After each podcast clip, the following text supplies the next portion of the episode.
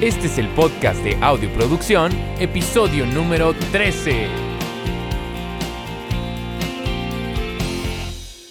Hey, ¿qué tal amigos? ¿Cómo están? Héctor John aquí de audioproducción.com. Bienvenidos a este treceavo episodio en el podcast, en donde vamos a estar hablando sobre 10 mitos de los home studios, un tema bastante interesante que creo que muchos de ustedes les va a fascinar porque de una vez por todas vamos a demistificarlos y vamos a decir la realidad de las cosas, ¿no?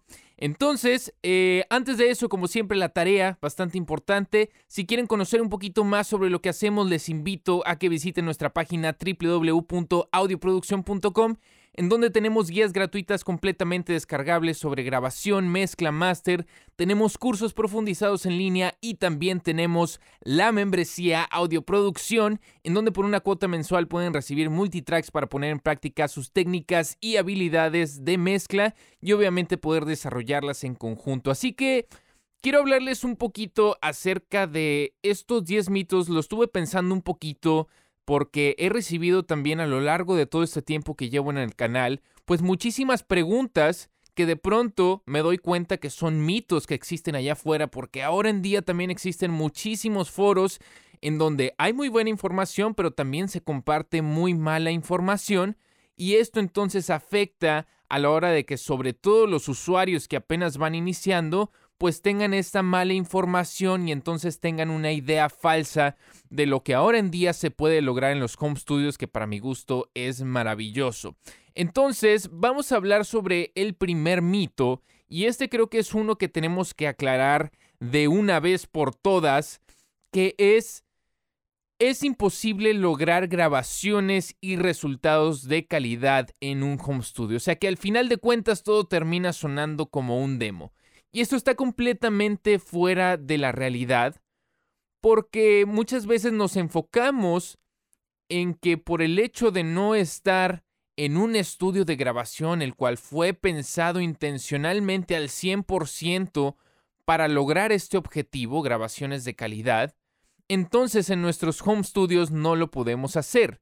Ahora en día con la tecnología, con todos los avances que hemos, que hemos tenido, con la accesibilidad que tenemos en cuestión a la adquisición de equipo, el cual es de excelente calidad, creo que ahora en día sí podemos lograr resultados profesionales desde un home studio. Acuérdense que no importa tanto las herramientas, sino el cómo lo utilizamos. Hay muchos factores y ahorita también dentro de estos factores van a entrar algunos de los otros mitos, pero em, creo que es, eh, todo esto es un arte y nosotros tenemos que desarrollar esas habilidades para que en turno podamos lograr resultados de calidad profesional. Ahora, no estoy diciendo que ahora los estudios de grabación profesionales ya no sirven para nada, pero creo que ahora en día, como todo el, los home studios se han vuelto bastante accesibles, entonces hay muchos usuarios,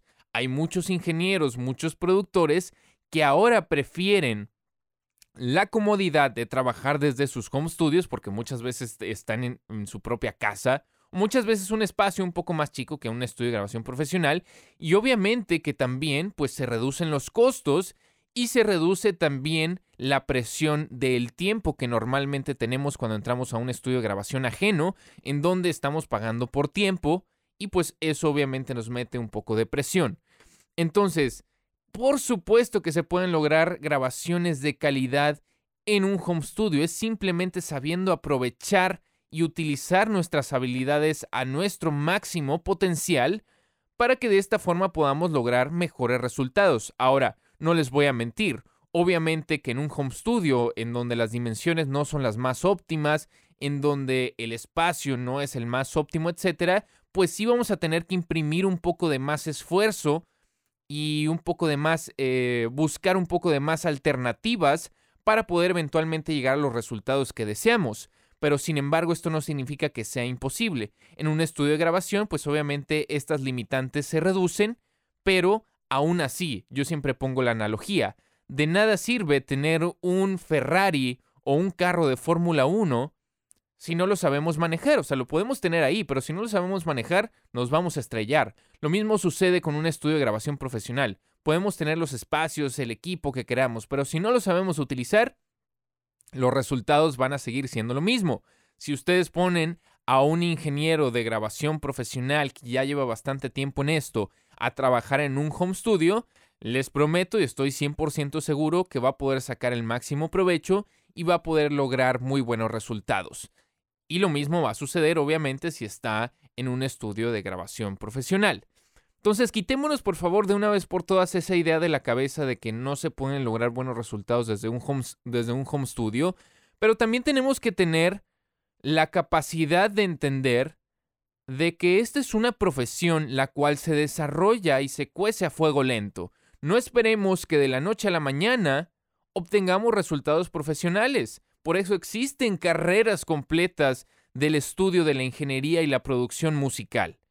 ¿Por qué? Porque es un arte que lleva tiempo, el cual tenemos que amaestrar, el cual tenemos que fracasar muchas veces para que eventualmente de estos fracasos obtengamos el mayor conocimiento, el mayor aprendizaje, y entonces podamos ir mejorando día con día. Una vez más, ahora en día hay muchas grabaciones por ahí que escuchan ya en plataformas digitales, YouTube, Spotify, Deezer, Tidal, etc., que fueron hechas en estudios de grabación caseros. Yo personalmente me siento muy orgulloso de algunas grabaciones que he logrado aquí. Claro que he tenido algunas grabaciones que también no me gustaron, pero hay artistas que me gustan mucho. Recientemente ahora con, con Luca, eh, que todavía no sale el sencillo, pero pronto lo van a poder escuchar. Las canciones con Marcos Menchaca, eh, con Suma, etcétera. Todas estas canciones, producciones son muy recientes, de las cuales estoy muy orgulloso y que además eh, pues son grabaciones y producciones que se hicieron completamente aquí en el estudio. Entonces, por favor, quítense esta idea de la cabeza de que en los home studios no se pueden lograr grabaciones profesionales. Sí se puede, es simplemente sabiendo explotar al máximo potencial nuestras habilidades. Vamos a pasar entonces, y antes de eso voy a tomar un poquito de agua, eh, al segundo mito, que es no importa dónde posicione mi estación de trabajo dentro del espacio en donde estoy trabajando, es exactamente lo mismo. Y eso también está muy fuera de la realidad, porque donde pongamos nuestra estación de trabajo va a influir muchísimo en la toma de decisiones que hagamos a la hora de grabar, mezclar y masterizar. ¿Por qué? Porque en esto también tenemos que tomar en cuenta la acústica. Muchas veces cuando apenas, ya sea, no sé si tengamos una sola habitación, un solo espacio donde podamos trabajar, no podemos elegir, pues ni modo. Si hay la opción de elegir entre diferentes espacios, pues creo que hay, hay que tomarlo en consideración para ver cuáles dimensiones son las más óptimas acústicamente para que nos permita tomar mejores decisiones y por ende obtener mejores resultados. Entonces, ¿dónde posicionar la, estación de trabajo influye muchísimo. De pronto nos basamos, en lo primero que nos basamos es en la estética. Y claro que es una parte importante, pero a final de cuentas estamos en la industria musical, en la industria sonora. Y nuestro objetivo principal tiene que ser en dónde nos posicionamos para que las decisiones que tomemos sean las más adecuadas y que entonces las grabaciones, las mezclas, masters, etcétera, tengan la mejor calidad posible. Muchas veces, por ejemplo, lo que hacemos es nos pegamos directamente a la pared o nos ponemos directamente en una esquina porque ahí es donde nos va a dar un poquito más espacio, etc. Y cuando nos ponemos directamente en la pared o cuando nos ponemos en una esquina, entonces esto empieza a causar problemáticas, sobre todo si estamos utilizando monitores, en la acentuación o cancelación de los diferentes modos acústicos que son los que entran en función a la hora de tomar decisiones. Por ahí tengo un video en el canal de YouTube que los invito a que visiten, que se llama eh, cómo encontrar el lugar ideal para mezclar en tu espacio, si mal no recuerdo, o para trabajar en, tu, en tu estudio. Y ahí explico más o menos cuáles, cuáles son, qué dimensiones tomar en cuenta, qué longitud, eh, pues digamos que el mejor lugar que ustedes puedan encontrar en su propio espacio para que de esta forma tomen las mejores decisiones. Una parte muy importante, no se enfoquen únicamente en la estética, enfóquense primero en dónde van a obtener los mejores resultados sonoramente. Vamos a pasar entonces al tercer mito, que es no se pueden lograr buenas mezclas con audífonos. Y esto lo he escuchado en miles y un millón de foros. Y tengo por ahí un foro que también si no se han unido les invito a que lo hagan. Se llama la comunidad audioproducción. Son más de ya 30 mil usuarios. Eh, y bueno, hay de todo, la verdad. Hay muy buena información, pero también sé que hay muy mala información ahí en la comunidad. Entonces hay que estar depurando. Pero he escuchado y he visto que mucha gente dice que no se pueden lograr buenas mezclas con audífonos. Y esto también está muy fuera de la realidad. A final de cuentas, el ser humano está construido a base de hábitos. ¿Ok? Y son hábitos, algunos hábitos los hacemos conscientemente, algunos hábitos los hacemos subconscientemente. O sea, por ejemplo, el hábito de respirar, pues lo hacemos subconscientemente, pero el hábito de ir al gimnasio, pues es algo que nos cuesta un poco de esfuerzo, un poco de trabajo, y que después de, se dice, no sé, 21 o 22 días, se vuelve ya un hábito y lo podemos hacer un poco sin, pensarlo tanto, no nos cuesta tanto trabajo. Lo mismo sucede con los audífonos. Ahora, no les estoy diciendo que mezclen únicamente con audífonos si no tienen que hacerlo, pero hay muchas ocasiones en donde estamos trabajando desde casa, en donde quizá los tiempos que tenemos para trabajar eh, se vuelven complicados porque únicamente podemos trabajar de noche, es nuestro hobby, quizá no es nuestro trabajo principal, y entonces pues no queremos molestar a nuestra esposa, a nuestro novio, a nuestros hijos, y pues es mejor mezclar con audífonos para no estar utilizando los monitores, las bocinas. Y que esto no sea un impedimento para que ustedes puedan lograr buenos resultados, porque si se puede, es simplemente entrenar a nuestros oídos a saber cómo es que debe de escucharse la música en los diferentes sistemas o cómo se escucha la, la, buena música, esa música como yo le llamo la mezcla de referencia. O esa música que nosotros sabemos que si la ponemos en el estéreo del auto, que si la ponemos en las bocinas de la laptop, en nuestros auriculares, en cualquier otro sistema, suena bien, nos gusta cómo suena, nos gusta la emoción que nos evoca. Entonces podemos utilizar este tipo de material en nuestros propios audífonos para saber, ah, ¿sabes qué? Aquí, por ejemplo, la mezcla, pues suena como que con los bajos acentuados, ¿no? Y eso probablemente puede ser la respuesta de frecuencia de los audífonos. Entonces, a la hora de que tú estás mezclando, ya sabes que si tu mezcla suena con esos bajos acentuados, pues no es una problemática, es simplemente cómo suenan tus audífonos y ya tienes esa referencia de que las canciones que te gustan suenan así, por ende tus canciones van a sonar bien en este rango de frecuencias, etcétera, ¿no? O sea, creo que es un estira y afloja eh, en donde tenemos que estar aprendiendo, en donde tenemos que a prueba y error, pero a final de cuentas se puede lograr. Ahora hay unas cosas que se pierden, como un poquito la dimensión, como un poquito de la imagen estéreo, porque pues realmente cuando estamos trabajando con monitores, pues tenemos dos copias de la señal siendo interpretadas al mismo tiempo, lanzadas al mismo tiempo, y dependiendo dónde estemos posicionados dentro del centro Phantom, Phantom Center, ¿no? Es donde vamos a percibir un poco más energía. Por eso es muy importante que siempre estemos al centro. Si ustedes han hecho la prueba de que se ladean un poquito hacia un lado, pues empiezan a escuchar todo más de este lado, al lado izquierdo, etcétera, etcétera. Entonces, eso es una de las cosas que se pierden con los audífonos, más sin embargo no significa que esto sea la vida y la muerte y que ya no puedan lograr buenos resultados para nada. Si van a tener que estarlo referenciando y probando en otros sistemas un poquito más continuamente, al principio puede ser, pero si ustedes llevan toda la vida mezclando con audífonos, pues obviamente que lo van a hacer ir haciendo mejor y mejor y mejor.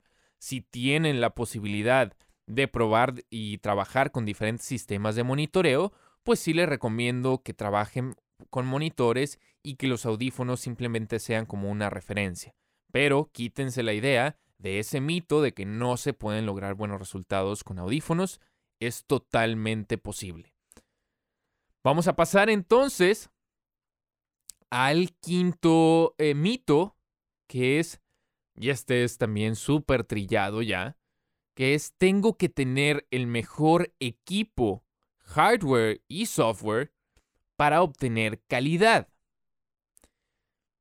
Ay, esto, esto sí como que medio me, pues va mucho de la mano del primer mito, de que no podemos lograr grabaciones de buena calidad. Porque muchas veces nos enfocamos tanto en el equipo que perdemos la esencia de cuál es la parte más importante que tenemos que considerar a la hora de trabajar en un home studio. Y esto es la acústica. Porque de nada nos sirve tener el mejor preamplificador, el mejor micrófono, los mejores plugins, los mejores monitores, si nuestro espacio no está controlado acústicamente. Ahora tengan muy en cuenta esto, es muy diferente aislar un cuarto acústicamente a tratar un cuarto acústicamente. Aislar un cuarto acústicamente significa que no queremos que nada del sonido dentro de él se escape. Esto es ideal, por ejemplo, para cuartos de ensayo, en donde pues no queremos que el sonido se propague hacia otros lados o quizá vamos a molestar al vecino, etc. Entonces ahí es donde se utilizan métodos de absorción mucho, mucho más densos, muchas capas, para que de esta forma el sonido no se escape, más sin embargo el sonido termina siendo bastante muerto y artificial. A diferencia del tratamiento acústico, en donde se plantean puntos objetivos, puntos eh, clave dentro del espacio, tomando en consideración la posición de trabajo o la estación de trabajo, para que de esta forma entonces el rebote y la propagación de frecuencias sea absorbida y controlada por el material y de esta forma entonces cuando regrese a nuestros oídos sea pues lo más lineal o más natural posible. Entonces, si nos quedamos con la idea de que tenemos que tener el mejor software y el mejor hardware, etcétera, sin tomar en cuenta la acústica primero, estamos yéndonos por el camino equivocado. Ahora vamos a entrar un poquito a la cuestión de la calidad del, equipo analógico si quisiéramos trabajar con él o del software. Acuérdense que ahora en día y como ya se los digo, y no, no les estoy diciendo esto nada más por decirles, es porque es una realidad. Los avances tecnológicos de verdad han permitido obtener o incrementar la calidad de las interfaces de audio, de los micrófonos, de etcétera, etcétera, de los cables, de los monitores, lo que ustedes quieran poner ahí en, en la bandeja. Han permitido mejorarlos y nos han permitido también o han permitido al usuario semiprofesional obtenerlos a un precio mucho más accesible. De pronto pensamos o tenemos esa falsa idea de que porque no tenemos ese preamplificador, porque no estamos utilizando compresores analógicos o no estamos utilizando cinta, etcétera, etcétera, lo que ustedes quieran poner, entonces es por eso que mis grabaciones no están sonando como yo quiero. Y eso está completamente fuera de la verdad y regresamos a lo mismo es el usuario, no son las herramientas. Jamás han sido las herramientas. Es cómo ustedes las utilicen. Entonces, lo que yo les recomiendo, sobre todo si apenas van iniciando, es aprendan a escuchar y aprendan a manipular las herramientas con las cuales predisponen al principio esos plugins que te vienen de fábrica en tu DAW y sepan utilizarlos como la palma de su mano, porque si no los saben utilizar como la palma de su mano, créanme que los plugins de terceros van a hacer exactamente lo mismo. Y a la hora de que ustedes sí empiezan a dominar entonces estas herramientas, es ahí cuando ustedes pueden evaluar si necesitan entonces equipo tercero o un poco de más equipo que les va a brindar resultados diferentes a, los que ya están obteniendo, pero con una intención. O sea, no nada más porque eh, alguien me dijo que este ecualizador suena mejor, entonces yo lo voy a comprar. No. O sea, tienen que saber por qué suena mejor. ¿Cuál es la diferencia entre un ecualizador y el otro? ¿Cuál es la diferencia entre este compresor y este otro compresor? Entre este micrófono y este otro micrófono. Para que a la hora en que estén en una situación real, entonces puedan recurrir a su arsenal de herramientas y elegir la mejor opción en base a lo que ustedes tienen idea en su cabeza para obtener esos resultados deseados.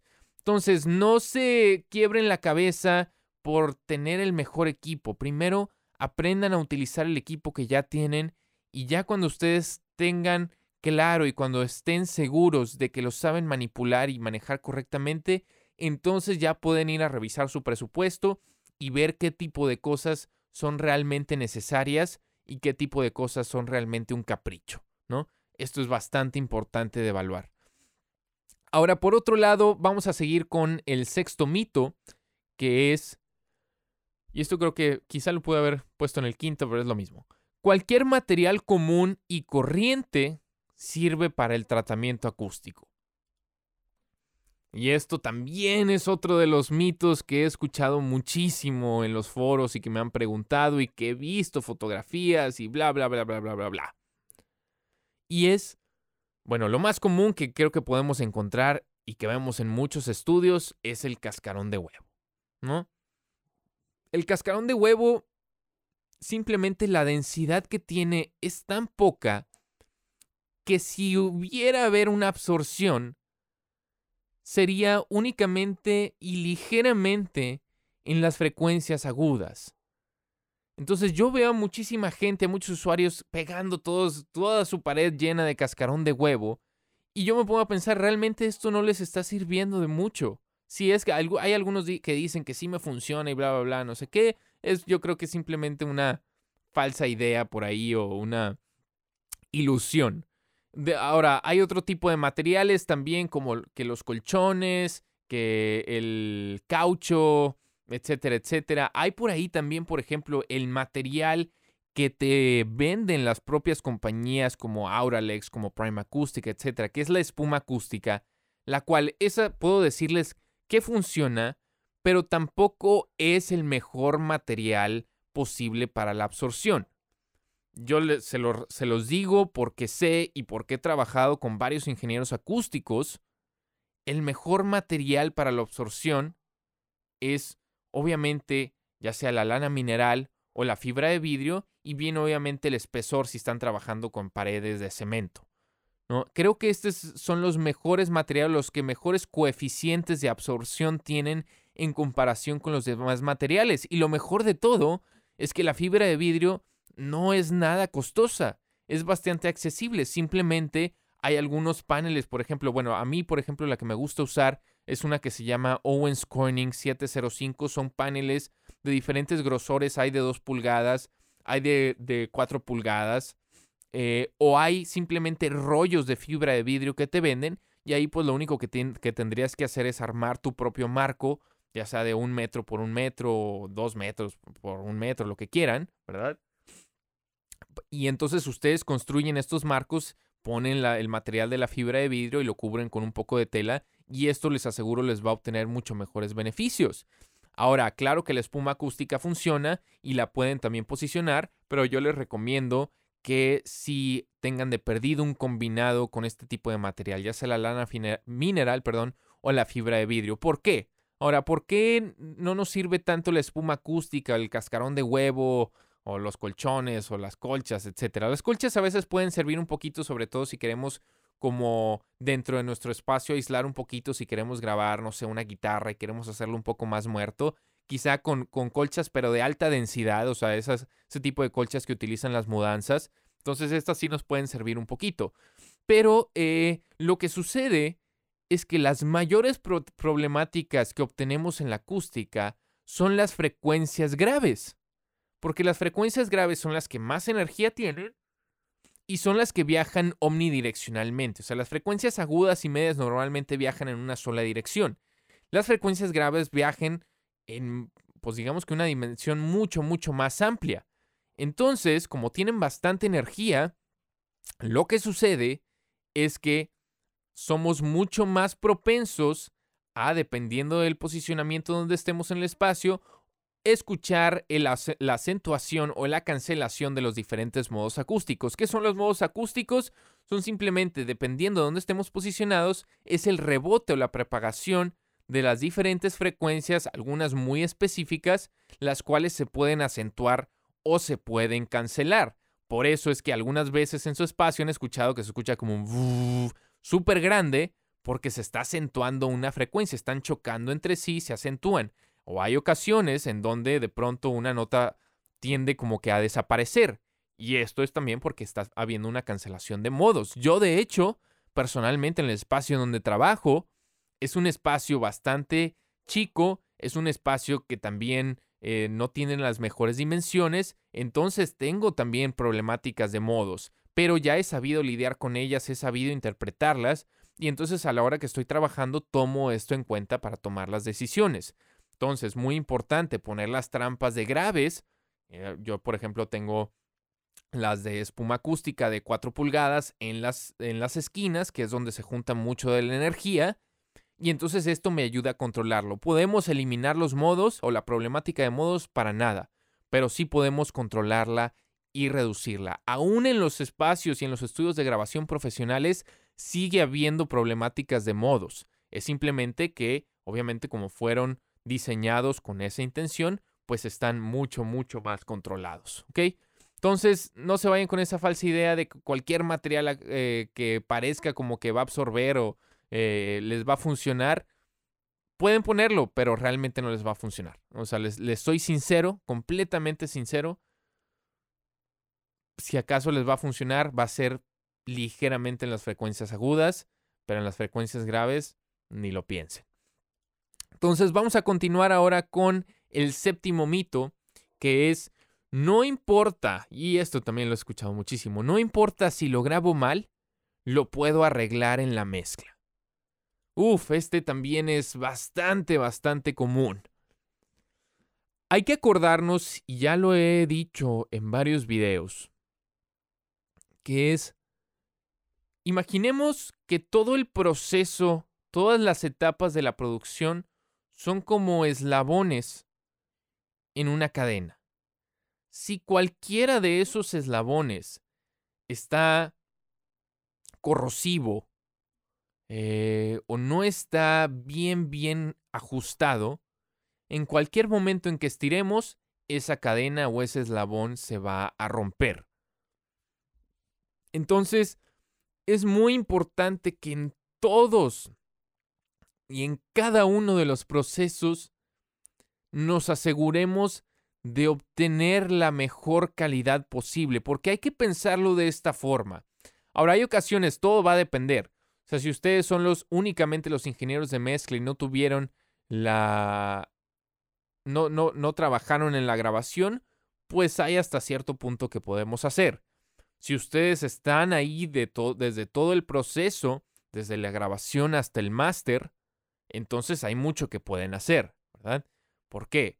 Porque si nos enfocamos que todo esté de la mejor calidad desde la fuente, y no solamente me refiero a que el mejor micrófono y la interfaz, etcétera, sino también en los músicos, en la interpretación, en el mantenimiento y el cuidado de los instrumentos que estén en su mejor estado.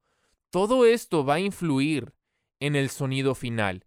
Y entonces tenemos que pensarlo más bien como la imagen a grande escala.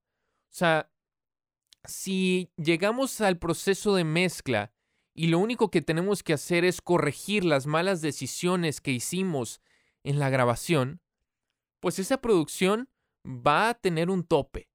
O sea, lo vamos a poder hacer hasta cierto punto por ella para que suene más o menos.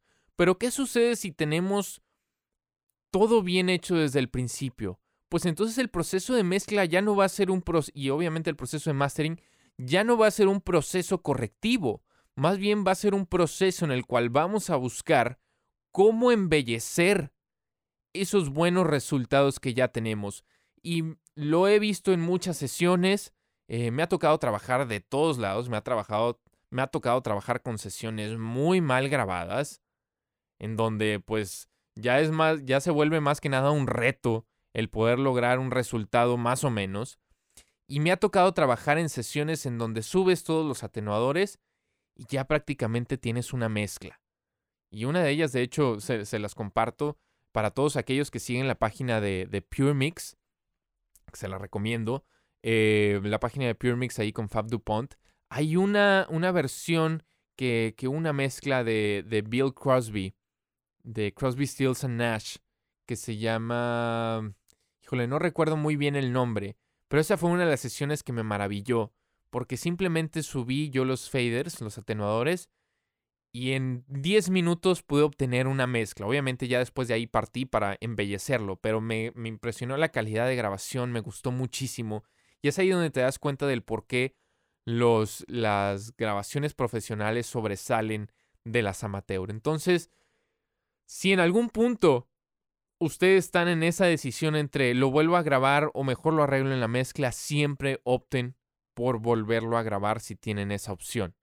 Porque si, si saben que suena mal y lo van a querer corregir en la mezcla, les prometo que van a pasar un muy buen rato por ahí tratando de corregir algo que quizá es incorregible.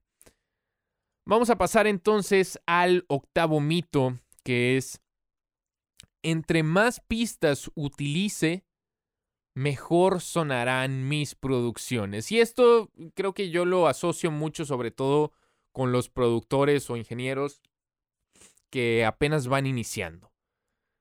Como ya tenemos, ah, digo, anteriormente, pues existían las consolas en donde solamente tenían cuatro pistas, ocho pistas, ¿no? Y entonces, pues era una, una limitante bastante grande, ¿no? En donde tenían que probablemente eh, comprometerse a un cierto sonido para imprimirlo en otra pista. O sea, no sé, por ejemplo, si tenían la voz principal y tres armonías, pues entonces tenían que consolidar esas tres armonías a una sola pista para que entonces les quedaran dos libres, etcétera, etcétera. Pero, pues, de esos tiempos ya que están en el olvido, pues ha cambiado todo muchísimo. Y ahora en día, con los DAWs que te permiten eh, cantidad, cantidades de pistas bastante, bastante grandes, eh, donde hay sesiones que pueden llegar hasta tener 200 pistas, 150 pistas se vuelve muy fácil el querer decir, no, ahora voy a agregar este elemento y este elemento y este elemento. Y entre más elementos agregamos, tenemos esa idea de que entonces va a sonar más fuerte, con más energía, mejor, bla, bla, bla, bla, bla. Ahora, eh, esto va con una advertencia. Si todo esto tiene una intención y tiene un buen arreglo, pues puede que sea, puede que sea válido, puede que sea funcional. No estoy diciendo que, que no puedas tener tantas pistas. Pero la gran mayoría de las veces, sobre todo para los que van iniciando, pues es simplemente una idea que tenemos de que pues vamos a meterle más pistas y todo lo que se me vaya ocurriendo en el camino lo voy a ir grabando. Y hay que acordarnos que antes del proceso de la grabación es muy importante el proceso de la preproducción. ¿Ok? Y en el proceso de la preproducción es donde definimos o tratamos de definir lo más cercano posible el arreglo musical. Entonces, hay muchas veces que menos es más. ¿Por qué?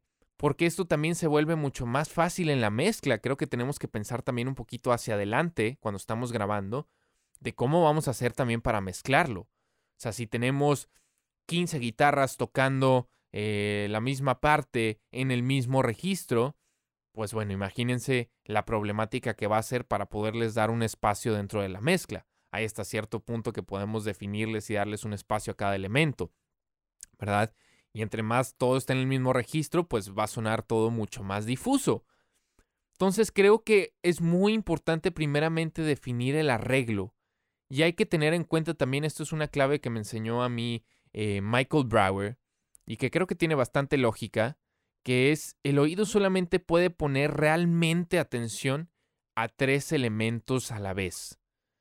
¿Ok? Entonces hay que definir cuáles son estos tres elementos estelares dentro y no solamente no tienen que ser a través de toda la canción, pueden ser también a través de, de diferentes secciones que se van intercambiando los roles.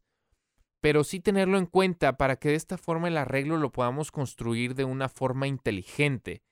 Y yo les recomiendo muchísimo esto también enfóquense en que cada elemento de cierta forma tenga su propio registro y que no choquen entre sí, sobre todo en instrumentos iguales, como les comentaba las guitarras. O sea, probablemente puedes tener un piano tocando un poquito más en la parte media y quizá una guitarra tocando arpegios en la parte aguda. Y si quieres puedes integrar un piano tocando en la parte aguda porque son texturas y un sonido un poco diferente. Pero entre más logres tú separar los registros entonces esto te va a dar mucho más claridad en la mezcla. Enfócate en eso, Enfócate en que cada elemento a la hora de la mezcla pueda tener su propio espacio y te prometo que si lo comparas con una producción que tiene un millón de pistas contra una producción que tiene mucho menos, pero tiene un mejor arreglo, la del mejor arreglo va a sonar mucho más grande y mucho más clara. Vamos a pasar entonces al noveno mito, que es, si no tengo el DAW que usan los pros, no obtengo los mismos resultados. Y esta es otra también clave. ¿Por qué? Porque sabemos, creo que muchos de, de ustedes saben, que Pro Tools, pues digamos que es el común denominador en la gran mayoría de estudios de grabación profesionales. Ahora en día creo que ha ido también ya variándose un poco más, ya existen muchos usuarios de Logic, muchos usuarios que están cambiándose también a, Pros, a Studio One, pero también sé que hay muchos usuarios de Cubase, de FL Studio, de Ableton Live. Y muchas veces me vienen a preguntar, oye Héctor, es que yo no tengo Pro Tools, por eso es que mis grabaciones no están sonando bien o mis mezclas. Y a final de cuentas tenemos que considerar que solamente lo que está sucediendo en el ámbito digital son unos y ceros. Claro que cada propio eh, software tiene sus algoritmos de interpretación digital y que quizá puedan tener eh, un sonido un poco diferente uno de otro, pero esto creo que dentro de la ecuación viene a ser algo bastante mínimo y no es algo a lo que en mi punto de vista tengamos que prestarle mayor importancia. A final de cuentas, perdón, el mejor DAW es con el, el, con el que más estemos familiarizados. Yo, por ejemplo, sí utilizo Pro Tools, pero es porque desde la escuela a mí me inculcaron el usar Pro Tools y me, me casé con Pro Tools y es algo de lo cual me gusta muchísimo. Yo hago mucho mezcla. Creo que cada DAW tiene sus pros y sus contras. Por ejemplo, se dice mucho que Pro Tools no es tan bueno para MIDI. Pues yo siempre he trabajado con Pro Tools en MIDI y me gusta cómo funciona. No he trabajado en otros DAWs. Bueno, un poquito en Logic y sé que tiene muy buenas funciones, pero el que conozco como la palma de mi mano es Pro Tools y es con el que me siento como pez en el agua. Y entonces a mí me gusta muchísimo. Habrá usuarios que trabajen en Logic o en Cubase que van a decir, no, es que a mí me gusta mucho más el modo de trabajo de Logic. Pues perfecto. Si es el que mejor se te adecua, adelante. No necesitas tener Pro Tools para entonces obtener resultados profesionales. Eso, eso creo que está completamente fuera de la ecuación. O sea, más bien utiliza el DAW con el que mejor te sientas y con ese que mejor te sientas aprende a utilizarlo como ya te lo había y lo reitero, como la palma de tu mano. O sea que puedas, que seas el más pro en utilizarlo, que te sepas todos los atajos, que sepas manejarlo eficientemente, para que a la hora que estés trabajando en tu material o en el material de un cliente o estés en una sesión, puedas volar y entonces digan, oye, sabes que este ingeniero realmente sabe lo que está haciendo dentro de su DAW. Ahora, que si tienes algunos beneficios, si estás trabajando mucho en estudios de grabación profesionales, quizá con muchos usuarios, con la, mayoría de tus clientes tiene Pro Tools y te están enviando muchas sesiones a través de ahí, bueno, pues quizás sea un punto a considerar. Es decir, oye, pues igual tengo que tener Pro Tools para que sea un poquito más fácil la manipulación de sesiones, etc. Pero esto va completamente fuera de lo que es obtener buenos resultados. ¿Ok? Entonces, el mejor DAW es con el que más te sientas cómodo utilizando.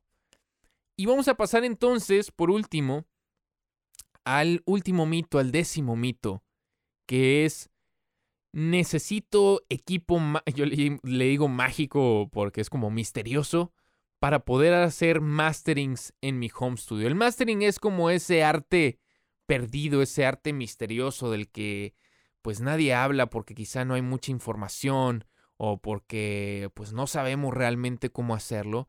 Y quiero decirles, eh, de hecho acabo de tener hace como unas dos semanas una conversación, de hecho pronto va a salir un video de, de, una entrevista que hice con un ingeniero de mastering acá en, en mi ciudad, Monterrey, que se llama Jimmy Cavazos y él es un ingeniero que ya lleva pues yo creo que más de 20, 25 años haciendo esto. Y estuvimos teniendo, estuvimos teniendo, estuvimos estuvimos teniendo una muy, perdón, una muy buena eh, charla acerca de cómo podíamos lograr, eh, de que si se podían lograr buenos resultados desde un home studio. Y creo que llegamos a la conclusión de que por supuesto que se podía. Ya ahorita existen herramientas, y muchas de ellas son las que se utilizan en la mezcla, las cuales podemos utilizar para obtener masterings en el, en el estudio. Pero sí les quiero decir, si todavía no saben hacer buenas grabaciones, si todavía no saben hacer buenas mezclas, pues también va a ser complicado que hagan buenos masterings. Entonces el mastering pues es el último proceso en la etapa de la postproducción y es el último proceso que, no sé, en los tiempos pasados pues era el que ya mandaba a maquilar los diferentes CDs. Ahorita pues prácticamente es el último proceso en el cual se envía el archivo y ya de ahí los artistas lo suben a plataformas, etc.